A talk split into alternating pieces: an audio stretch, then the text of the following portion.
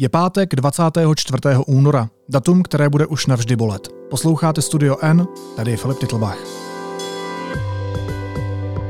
Dnes o tom, že Putin na Ukrajině vraždí už rok.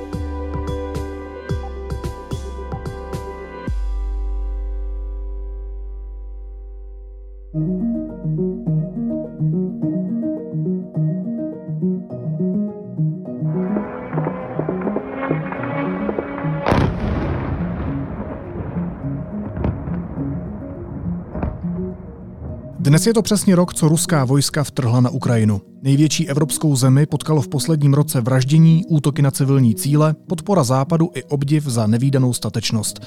Přímo v Kijevě je právě teď válečná reportérka deníku N. Petra Procházková, se kterou budu o roce války mluvit. Petro, vítej, ahoj. Ahoj.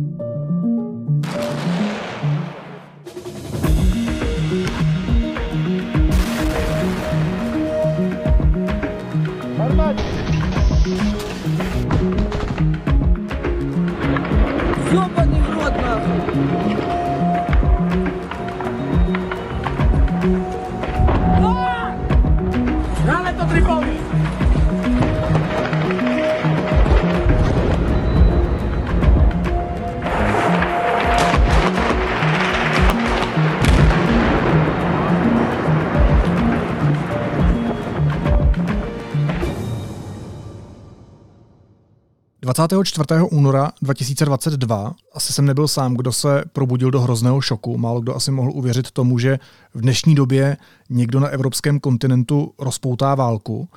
A my už jsme vlastně rok svědky nenávistného vraždění a zabírání území. Tak když říkám, že před rokem to byl šok, tak eh, jaké bylo dnešní ráno? Do jakého rána jsme se probudili 24. února 2023? No, na dnešní ráno jsme právě byli všichni připraveni a byli jsme připraveni na to nejhorší. A jak to tak bývá, tak eh, to ráno bylo naopak nezvykle klidné. Ono to vlastně tady působí tak trochu zvláštně, protože když je dlouho klid a neslyšíš žádné sirény a, a nic eh, dramatického se nestane, tak máš takový ten pocit klidu před bouří, že si říkáš, tohle přece nemůže trvat dlouho, něco strašného se stane. Takže probudili jsme se, byli jsme rádi, že, eh, že se neopakovalo to strašné ráno 2022, eh, ale že by jsme byli klidní a optimističtí do budoucna, to asi zatím ne. Když jsem říkal, že seš eh, s Gabem Kuchtou, s naším fotografem v Kijevě, tak kde přesně tam seš? Tak my už máme nacvičeno s Gabem, že v Kijevě je nejlépe bydlet v nějakém bytě v centru.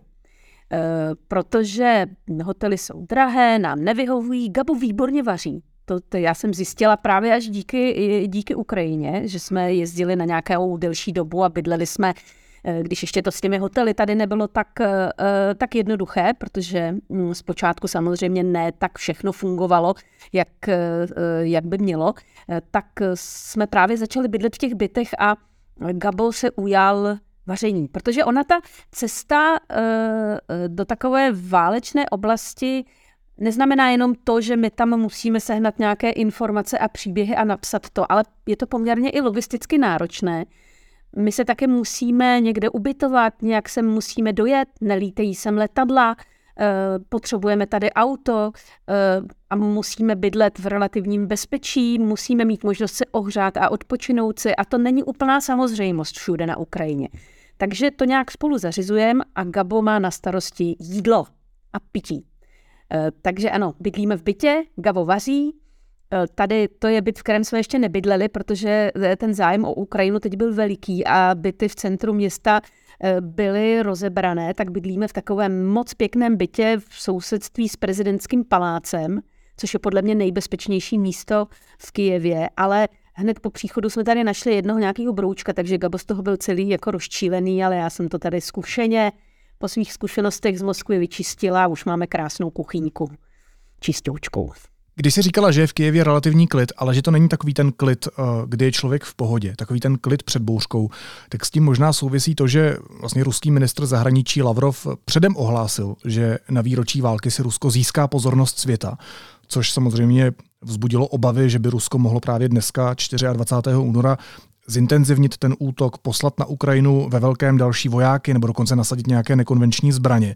a Ukrajina právě proto i doporučila obyvatelstvu, aby se neschromažďovalo na veřejnosti, aby třeba i výuka ve školách byla online a tak dál, aby se zkrátka ušetřily životy. To znamená, že zatím je opravdu úplný klid, že nepřišel žádný demonstrativní útok a čeká se, jakým způsobem se tahle agresivní země, respektive ten agresivní režim v Rusku zachová? Ano, zdá se, že dnešek je zatím klidnější než jiné dny, ale samozřejmě ještě nekončí. Eh, ono je to klidnější i proto, co si trochu naznačil, že lidé se skutečně nějak zvlášť neschromažďují. My jsme ráno si přivstali a Vyrazili jsme, vyrazili jsme do města na taková ta místa, kam lidé třeba eh, nosí květiny, jsou tady různé památníky, je tady ta slavná zeď padlým obráncům Ukrajiny, je to kousíček od toho bytu, kde bydlíme, vedle Sofijského náměstí, takže tam nějaké lidi potkáš, ale není to opravdu tak, že by se lidé srocovali, že by tady byly, tak o, není co slavit, takže oslavy rozhodně ne, ale e, nejsou, e, ne, není tady vlastně ani tolik lidí na ulicích, jako jsme, jako jsme zvyklí jindy. Myslím si, že pro řadu lidí na Ukrajině je tohle hrozně traumatizující den. Oni vlastně ani nechtějí moc nějak si to připomínat. Ano, zvykli si na ten stres, zvykli si na tu válku, zvykli si na to, že žijí v jiném světě, ale eh, že by, že by si to nějakým zvláštním způsobem chtěli připomínat, eh, to, to určitě ne.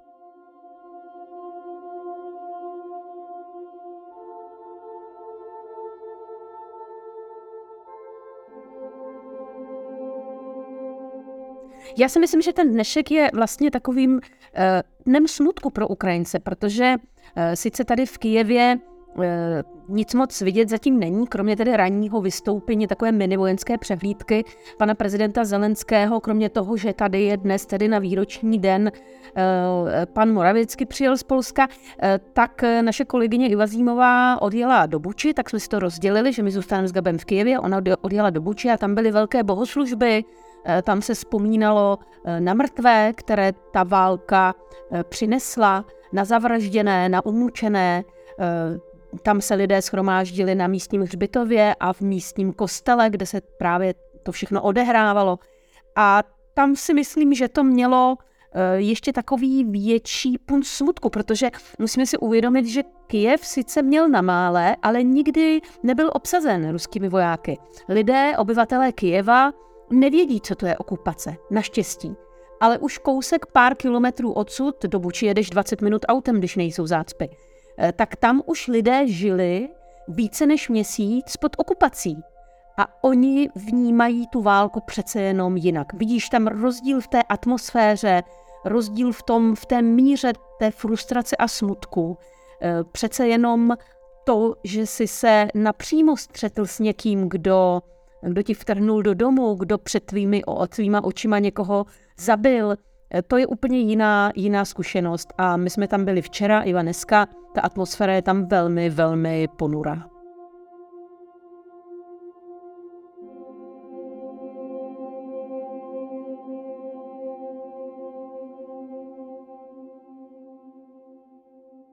Já když se ještě vrátím na chvíli do toho 24. února eh, loňského roku, tak já si pamatuju sám za sebe takové útržky, že jsem měl ráno naplánovanou eh, kontrolu u doktora, tak to jsem okamžitě zrušil, začal jsem pracovat, natáčet podcast, volal jsem Mirkovi Tódovi, našemu kolegovi ze slovenského deníku N, který v tu chvíli byl na Dombase. Všechno to bylo takové jako hrozně překotné, že člověk se snažil v té situaci nějakým způsobem zorientovat, předávat ty ověřené informace, kterých zase tak moc nebylo a odsunul ty svoje vlastní emoce na druhou kolej. Já si pamatuju, že ty si ještě týdny předtím predikovala, že k ničemu takovému obrovskému přece nemůže dojít. Ty jako velká znalkyně Ruské federace a, a toho, toho putinovského vlastně jako smýšlení, které tam sleduješ a snažíš se v něm vyznat, zorientovat, předávat o něm jako nějaké svoje vlastní zkušenosti a pamatuju si, že i pro tebe to byl ohromný šok, že se to opravdu stalo. Pamatuješ si ještě teď, po tom roce, jaký bylo pro tebe to ráno? Toho 24. února 2022? To ráno bylo strašné. Eh, mě zavolal eh, někdo z našich minutářů hned ráno po té páté hodině. Eh, já si pamatuju ta slova, bylo to, tak to začalo. Já jsem, víš co, já jsem si tak strašně přála, aby to nezačalo z mnoha důvodů. Samozřejmě z toho důvodu, že normální člověk si válku nepřeje. Navíc já mám Ukrajinu i Rusko svým způsobem ráda. Jsou to země, kde jsem hm, jako dlouho žila je to i pro mě osobně hodně, hodně těžké se na to na to dívat. A pak jsem měla i své soukromé osobní důvody. Můj syn byl před přijímačkama na střední školu a uh, on se tak strašně bál, že začne válka a já do ní odjedu, že na mě tu nervozitu opravdu přenesl a byla to jedna z mých prvních myšlenek, co vlastně ta moje rodina, když já teď se budu muset sebrat a, a jak si plnit své pracovní povinnosti. Takže všechno se to ve mně smíchalo to ráno, uh, bylo mi hrozně, nevěděla jsem moc, co mám dělat, Neviděla jsem, jestli se mám se začít starat o sebe a, a o syna a utěšovat maminku, který je 80 let, anebo jestli mám začít drtit zprávy a reportáže nebo balit baťoch. Bylo to opravdu jako e, těžké rozpolcení, ale ve srovnání s tím, co prožívali lidi tady, to byla procházka růžovým sadem samozřejmě. No, zpátky k dnešku. Polský premiér Moravěcky dneska na první výročí ruské invaze navštívil Kijev. A když to ještě spojím s tím silným obrazem, kdy se americký prezident Joe Biden nedávno procházel po Kijevě za zvuku sirén, tak si říkám, jak moc musí Putina štvát, že se ho vlastně nikdo nebojí. Já si myslím, že ho to samozřejmě štve hodně, ale on doufá, že se ho přece jenom někdo bojí. Eh, já jsem samozřejmě eh, viděla jsem dneska kolonu s panem Moravěckým, jak jede centrem Kijeva Eh, máš takový pocit zadosti učinění, protože přece jenom to jsme si v loni třeba ještě nedokázali představit, když ty rakety lítaly na Kiev, že tady bude nejen Moravěcký, ale i prezident Biden, že to zkrátka Ukrajina s pomocí, eh, s pomocí svých spojenců ve světě zvládne. Ano, ano, musí to Putina hrozně štvát, ale mm, eh, ne, nestalo se to, co možná někteří očekávali, že ho to nějakým způsobem svede z cesty, nebo že ho to srazí na kolena, nebo že mu to ubere sebevědomí. Eh, mně se zdá, že on žije eh, ve světě, kdy si všechno zdůvodní a vlastně i ve svůj prospěch, že eh, on se neustále utvrzuje ve své pravdě a v tom, jak to dělá dobře. Ty chyby a neúspěchy, ke kterým došlo za ten rok, no ty jsou určitě vinou vina někoho jiného než jeho. Takhle on ten svět vidí. A ta izolace, ve které on žije už vlastně od začátku covidové pandemie, ta způsobuje, že asi nemůžeme úplně racionálně hodnotit jeho chování. Já úplně nesouhlasím s těmi názory, které hovoří o tom, že on chce vypadat jako šílenec, ale je racionální. Já si myslím, že racionální není. Je chladnokrevný, ale to není racionální. Je to chladnokrevný, velmi krutý člověk, který je zcela odtržen od reality protože ten způsob, který on posledních 23 let vede, kdy prostě on fakt neví, že se jezdí metrem v, Mo- v Moskvě, pravděpodobně, když to přeženu, tak nemůže v žádném, v žádném případě uh, mu poskytovat nějaký styk s realitou. A dospělo to tak daleko, uh, jak to dospělo. Takže myslím si, že Putin je naštvaný, ale ne na sebe. No, ty vždycky opakuješ, že bys ráda byla takovou tou mouchou, která lítá mezi uh, zdmi Kremlu, aby si věděla, co se tam děje, aby si viděla, jakým způsobem ty lidi uvažují, jestli kolem sebe uh, Vladimír Vladimirovič vůbec někoho má, jestli vůbec je v kontaktu s realitou, alespoň uh, přes jeden, dva lokty. Jo. Uh, mě by zajímalo, kdybys byla takovou mouchou, tak jak si představuješ, co vlastně jako dneska Putin dělá? Jako v den výročí svého největšího životního neúspěchu, což si jistě neuvědomuje, respektive uh, si rozhodně jako, nepřiznává tuhle konotaci. Tak já si myslím, že uh, si čte svodky, které mu tam přináší o tom, co se děje na Ukrajině, co kdo řekl. On má teďka čerstvou, čerstvou potravu k přemýšlení, protože Čína představila velký mírový plán, Eh, který jistě, eh, jistě má již nastudovaný a přemýšlí, jak ho využít ve vlastní prospěch. Eh, takže ano, on určitě provádí řadu konzultací během dnes, ale s velmi úzkým okruhem lidí. Není to tak, že by se u něj trhali dveře a chodili tam desítky poradců, kde pak. Těch lidí je velmi málo. Vlastně to je strašně zajímavé, ta tvoje otázka, když si ji položíme, co vlastně Putin dělá a má-li ještě nějaký volný čas, protože eh, v minulosti, nebo on volný čas nějaký má let, jak ho využívá, v minulosti jsme byli svědky toho, on, mil, on je milovník sportu a strašně rád demonstruje, jak je zdatný fyzicky jak výborně bruslí a dává góly, jak jezdí na koni, chytá ryby, lyžuje. On je vášnivý, to je asi jediná věc, kterou máme s Putinem společnou, že oba rádi lyžujeme. Eh, ano, lítá, lítá na, na rogalu či co, nebo převlečen za ptáka dokonce. Ale to všechno už je eh, dávno pryč, eh, z, především z bezpečnostních důvodů, ale možná i z důvodů věku, on tyhle věci už neprovádí. A on tím dřív trávil opravdu velkou část svého času. Se vydal na Sibiř třeba na takovou túru, no samozřejmě kolem něj jezdili auta, nad ním létali vrtulníky, ale on jako sám šel Sibiří. Ale tohle teď není. Tak si říkám, co vlastně dělá, jestli skutečně se věnuje 24 eh, hodin denně, kromě tedy toho spánku, nějaké analýze té situace, jestli si něco čte, nebo mm, co vlastně dělá. Já si myslím, že to by bylo strašně zajímavé vidět, ale já to teda nevím a pochybuji, že to někdo ví. Jestli hraje třeba šachy, nevím. A je pro něj určitě tahle válka tématem číslo jedna, jako pro nás? Určitě. Nebo v tom Velkorusku to takhle není?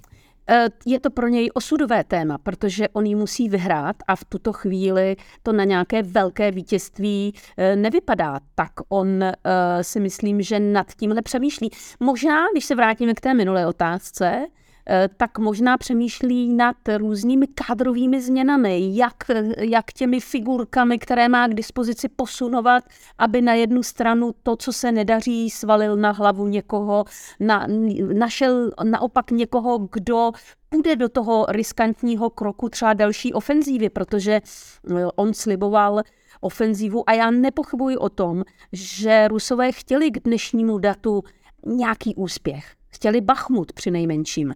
To se nepodařilo. Ohlásili e, dobytí nějakých dvou vesniček, ale ty byly už stejně předtím zničené. Takže Bachmut stále je pod kontrolou ukrajinských sil a Rusko stále nemá nic, co by předložilo svým občanům e, jako nějaký velký zásadní územní úspěch v té válce. Tak možná přemýšlí o tom a hledá někoho, e, koho by, koho by na tuhle operaci nasadil, ale Nevím, jestli tam má v zásobě ještě někoho dalšího než Prigožina a Gerasimova, někoho, komu je úplně jedno, kolik lidí ti tam zemře za den. Někoho, kdo absolutně ignoruje cenu lidského života.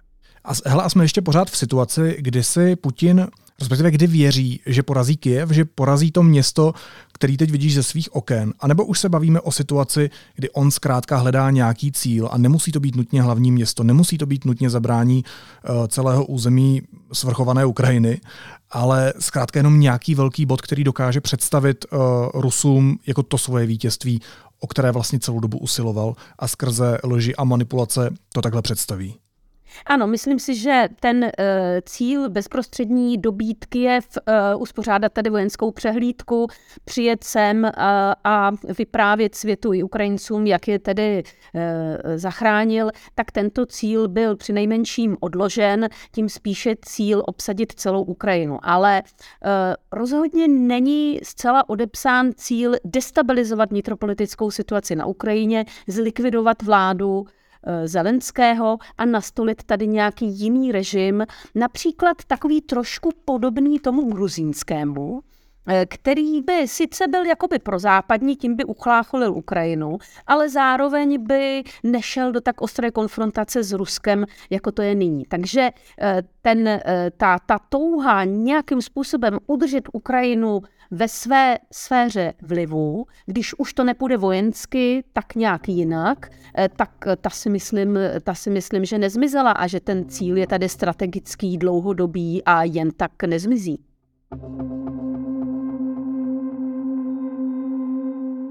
Myslíš, že je to vůbec možný po takovém obrovském národním traumatu, aby tolik lidí, tolik obyvatel Ukrajiny, teď jsme viděli poslední průzkumy, že opravdu jako téměř 100% lidí věří tomu, že válku nad Ruskem Ukrajina vyhraje, že vůbec je možný nějaký takový území, byť mentálně, dobít a nějak změnit, Myslím si, že eh, tak, jak si to Putin představoval a možná ještě představuje, tak ne, ale on má řadu dalších možností, jak Ukrajinu, eh, jaký při nejmenším, víš, takovou jako nasadit veš do kožichu a udržovat ji tam.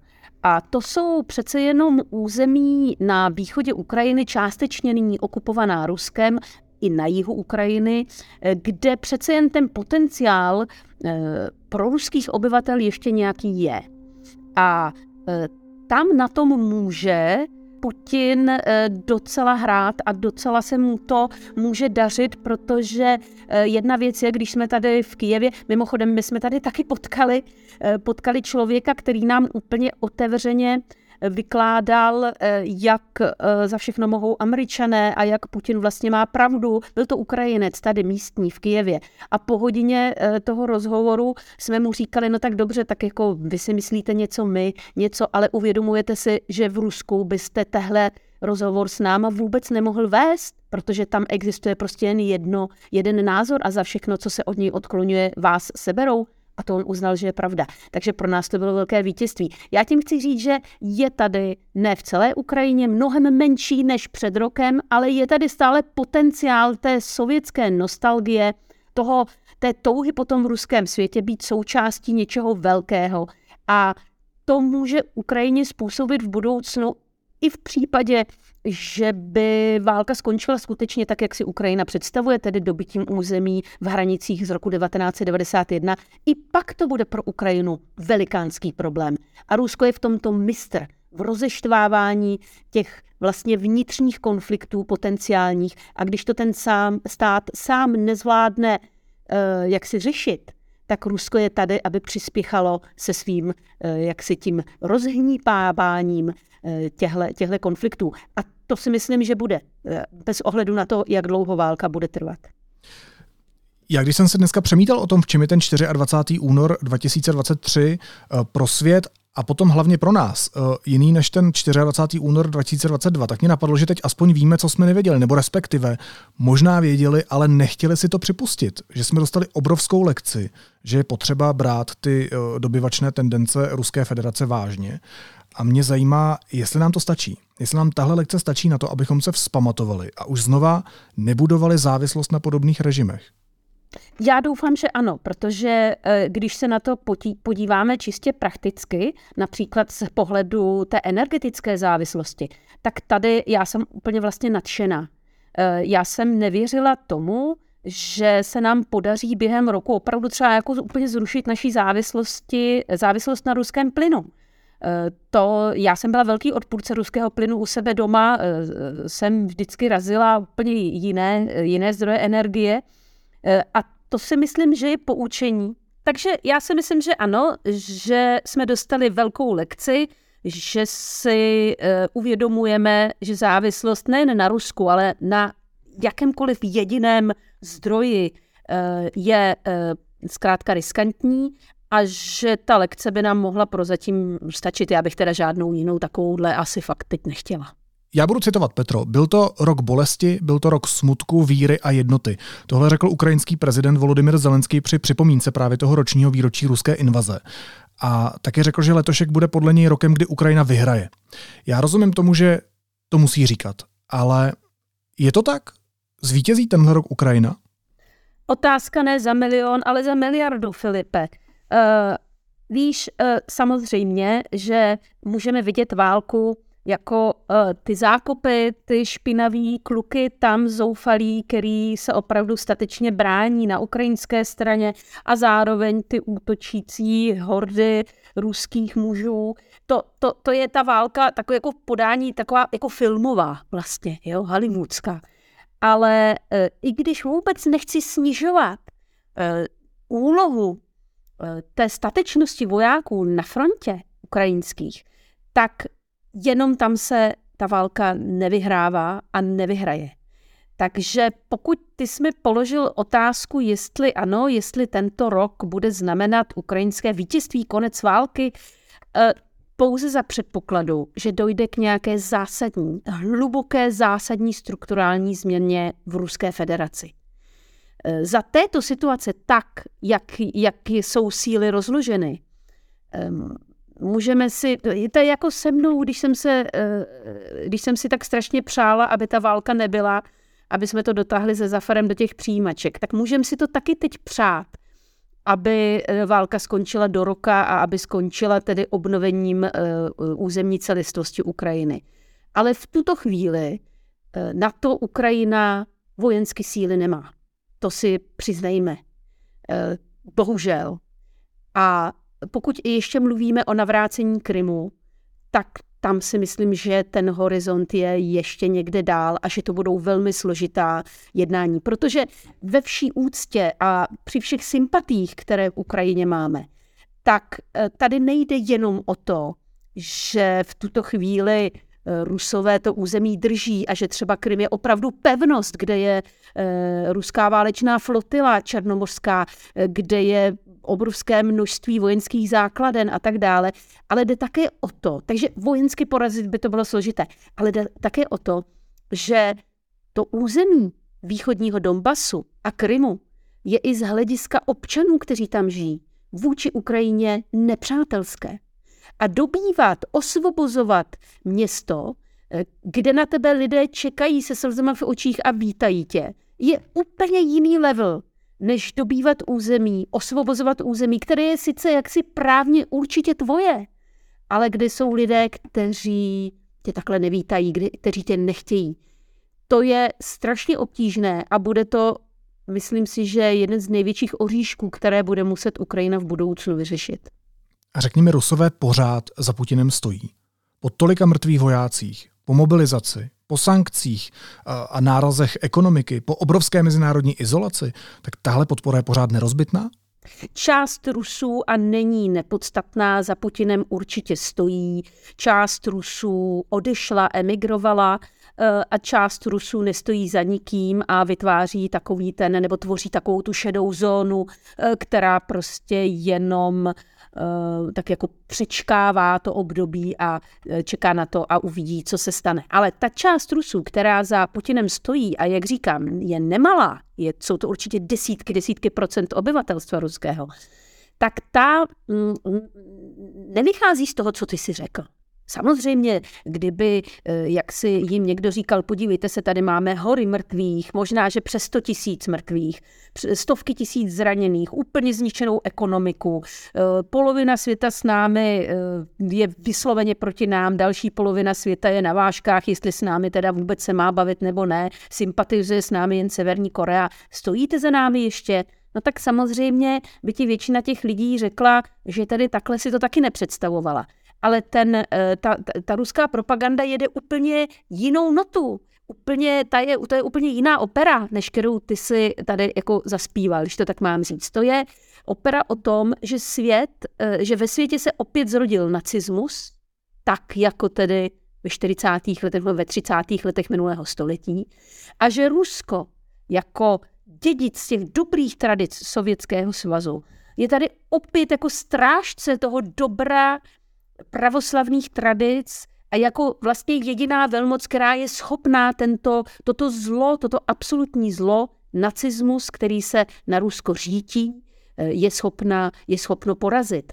A to je něco, na co skutečně ještě velká část ruského obyvatelstva slyší a pro mě třeba bylo překvapení, že na to slyší tolik lidí ze střední a mladší generace. To jsem si myslela, že eh, to jsem podcenila. To jsem, to jsem prostě neodhadla dobře. A neb jak se ze strachu z domělého nacismu stal nacistický stát s diktátorem v čele. Nicméně náš kolega Honza Vědnicer upozornil ve svém textu na tweet českého analytika Jana Ludvíka, který napsal, krátké války se vyhrávají na frontě, dlouhé války v továrnách. Eh, dostala se i tahle ruská válka do téhle fáze? Ano, ano, určitě. Eh, je to takzvaná už opotřebovávací válka, válka vytrvalostní a samozřejmě při tom obrovském množství munice, kterou tady obě strany denně spotřebují, tak ty musíš tu munici někde vyrábět, teď se ti e, porouchávají ty houfnice a tanky nejedou a sem tam se někdo do něčeho strefí, takže ty potřebuješ opravovat, vyrábět a tak dále.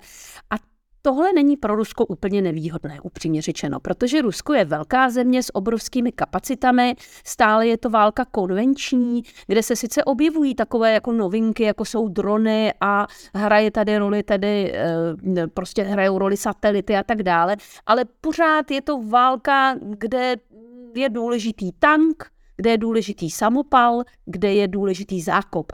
A hodně lidí. To, co má Ukrajina, v čem má navrh ve kvalitě, tam má Rusko navrh v kvantitě. A navíc Rusko má jednu, eh, jednu takovou, bych řekla, vlastnost, která je mu také tradičně dána, a to je obrovská vytrvalost. ono má strašně těžký rozjezd, je špatné ve sprintu, ale je vynikající ve vytrvalostním běhu, bych tak řekla. Je e, opravdu vytrvalé a hodně vydrží. E, vydrží hodně ztrát, jak mentálně, tak i dokáže ty lidské ztráty nahrazovat novými a novými lidmi. A e, vydrží, bych řekla, i, ta, i to, o čem ty jsi hovořil, to znamená, že ta válka se přesunula do továren. To mají Rusové částečně nacvičeno i z minulosti, i z druhé světové války, že prostě oni dokáží, e, dokáží přetransformovat tu svoji ekonomiky, ekonomiku částečně na e, válečný stav a zkrátka když to řeknu lidově, utrhnout si od huby, jenom proto, aby eh, armáda byla dostatečně zásobena a aby veškeré ty síly ekonomiky šly teď na, jak oni říkají, obranu země. Když se, Petro, podíváme na dostupné průzkumy veřejného mínění, tak skoro rok po vpádu Ruska na Ukrajinu byla většina lidí v Česku na straně západu. Eh, další třetina se nebyla názorem jistá a eh, pro rusky smýšlejících nějak významně nepřibylo. Pomoc ukrajinských uprchlíků před válkou schvalovalo 60% Čechů, což znamená mírně víc než loni v létě. Vyplývá to z lednových průzkumů agentury STEM. Ty si v jedné ze svých odpovědí použila termín um, vytrvalostní válka. To znamená, že trvá dlouho. Když něco trvá dlouho, tak o to upadá logicky zájem. Nemůže se stát, že kvůli tomu bude klesat ta ochota Ukrajinu podporovat? No určitě upadá zájem a my s tebou to, bychom to měli vědět nejlíp, eh, co musíme let kdy eh, vyvádět, abychom eh, udrželi tu pozornost lidí k události, která je podle mě opravdu teď událostí, která hýbe světem. I když zase pozor, neměli bychom propadat té představě, že Evropa Rusko a Spojené státy, že to je celý svět a, že e, zkrátka nic ostatního neexistuje. Máme tady ještě Ázii a Afriku a, a tam skutečně válku na Ukrajině nepovažují za událost číslo jedna, mají tam své problémy. Nicméně ano, ta, ten opad zájmu a e, ta ztráta sil v tom vytrvalostním běhu tady hrozí. Evropě určitě hrozí. Hrozí i nám jako novinářům protože bohužel na všechno se dá zvyknout a zvyknout se dá i na násilí, na válku, eh, dojemné příběhy, kterými, kterými jsme eh, ještě před rokem nebo před půl rokem eh, vlastně vedli lidi k tomu, že by se měli zamyslet nad ještě něčím jiným než vlastním blahobytem a třeba pomohli někomu, kdo to moc potřebuje, tak ty třeba už dneska tolik nezabírají. A já jsem ráda, že pořád ještě je eh, česká společnost solidární, ale mm, vím, že to není, eh, není nekonečný, nekonečný příběh, že se něco buď musí změnit, eh, a nebo pokud se z ukrajinské nebo z rusko-ukrajinské války stane taková ta válka, která trvá opravdu leta, leta, možná desítky let, tak uh, už sem jezdit za chvíli nebudeme a už ani naše články o Ukrajině tolik lidí číst nebude. To, to já vím. Co taky mě napadá, že není bezedné, tak to jsou peníze, protože ten rok války na Ukrajině stál Česko přes 25 miliard korun. My jsme ty peníze dávali na humanitární dávky, na ubytování, na zdravotní péči a tak dál. A to je jenom Česko. Mě by zajímalo, jestli je tohle udržitelné, jestli bude mít vlastně svět na to investovat do podpory Ukrajiny několik dalších let nebo desítek let, jak říkáš, když to prostě bude potřeba. Víš, tak v tomto si myslím, že zase západní svět vůči Rusku výhodu má. Eh, tam jde, nejde o to, že by na to nebyly peníze, že by jsme nebyli schopni vygenerovat eh, ty potřebné finanční prostředky, ty zbraně nebo i tu materiální pomoc pro eh, strádající občany Ukrajiny a udržet vlastně nad vodou ukrajinský stát, protože to nás také něco stojí. Nejde jenom o tanky, jde i o to, že tady máš ukrajinský stát, který by bez pomoci západu skolaboval. Já si myslím, že na tohle budeme mít dlouho. Ta otázka spočívá v něčem jiném. Budeme ochotni se dělit i za cenu, že to bude znamenat ehm, ne třeba zásadní, ale nějaký sešup z toho našeho komfortu, tak to si myslím, že tenhle problém může nastat. Víš, ono něco jiného je, že dáš 100 korun, ale stejně si koupíš to, co jsi chtěl. Takovou pomoc umí každý. Ale dej 100 korunu a odepři si to, co jsi původně koupit měl. A tahle doba ještě nenastala pořád ještě jsme společností blahobytu, pořád ještě, já teď nemluvím o lidech, eh, a, a protože zase se objeví někdo, kdo začne vyprávět o svém sousedovi, který nemá na nájem. Já mluvím o společnosti západní jako o společnosti, která je stále ještě schopna zasněžovat uh, sjezdovky uh, a vyrábět takovou tu nadhodnotu, uh, kterou já nekritizuji, jenom o ní hovořím jako o věci, která není jaksi nezbytná k životu. A může nastat chvíle, kdy se budeme muset některých těchto uh, výdobytků uh, vzdát. A tam si myslím, že nastane lámaní chleba. Ne ve chvíli, kdy na to ještě máme, aniž bychom si museli něco odtrhávat sami od svých úst. Já asi nechám tuhle tvou otázku vyset ve vzduchu, protože to už záleží na každém z nás, jak se k tomu nebo jak se k ní morálně postavíme. Možná je potřeba, abychom si ji všichni nechali proběhnout myslí. Eh, hostem studia N byla Petra Procházková, válečná reportérka, která je v tuhle chvíli v Kijevě. Eh, Petro, opatrujte se tam s Gabem Kuchtou, eh, mějte se hezky. Ahoj. Děkuji moc, Gabo tady zrovna není, ale určitě vás také všechny zdraví a zase se ozvěte. Budeme rádi. Ahoj.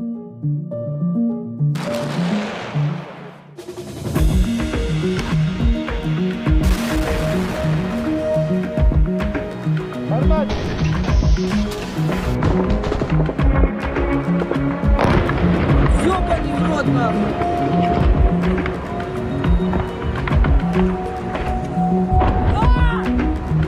Run into three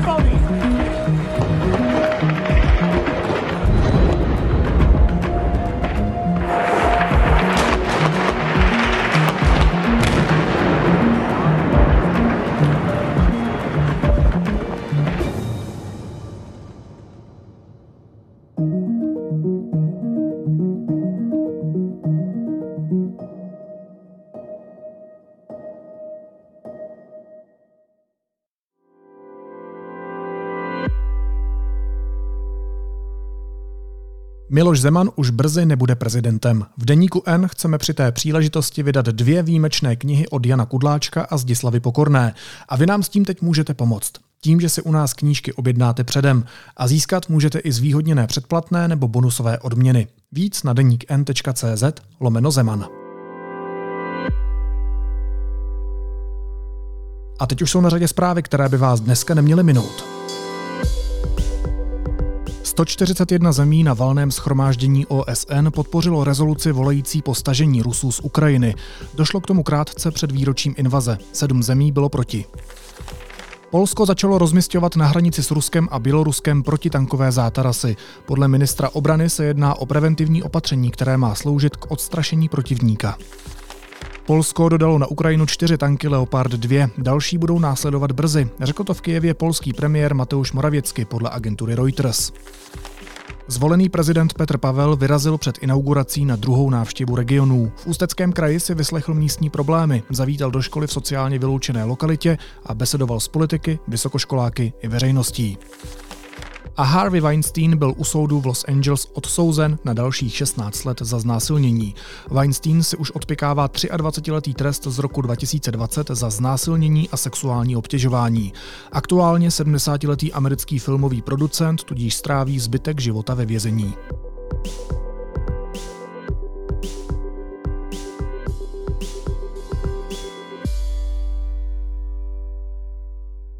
A na závěr ještě informace o tom, kde pomoct. České neziskové organizace založily projekt pomáhajukrajině.cz, kde můžete v jednoduchém formuláři poskytnout, co je zrovna potřeba. Na stojíme za ukrajinou.cz zase najdete přehledný seznam organizací a sbírek, kterým můžete pomoci finančně. Naslyšenou v pondělí.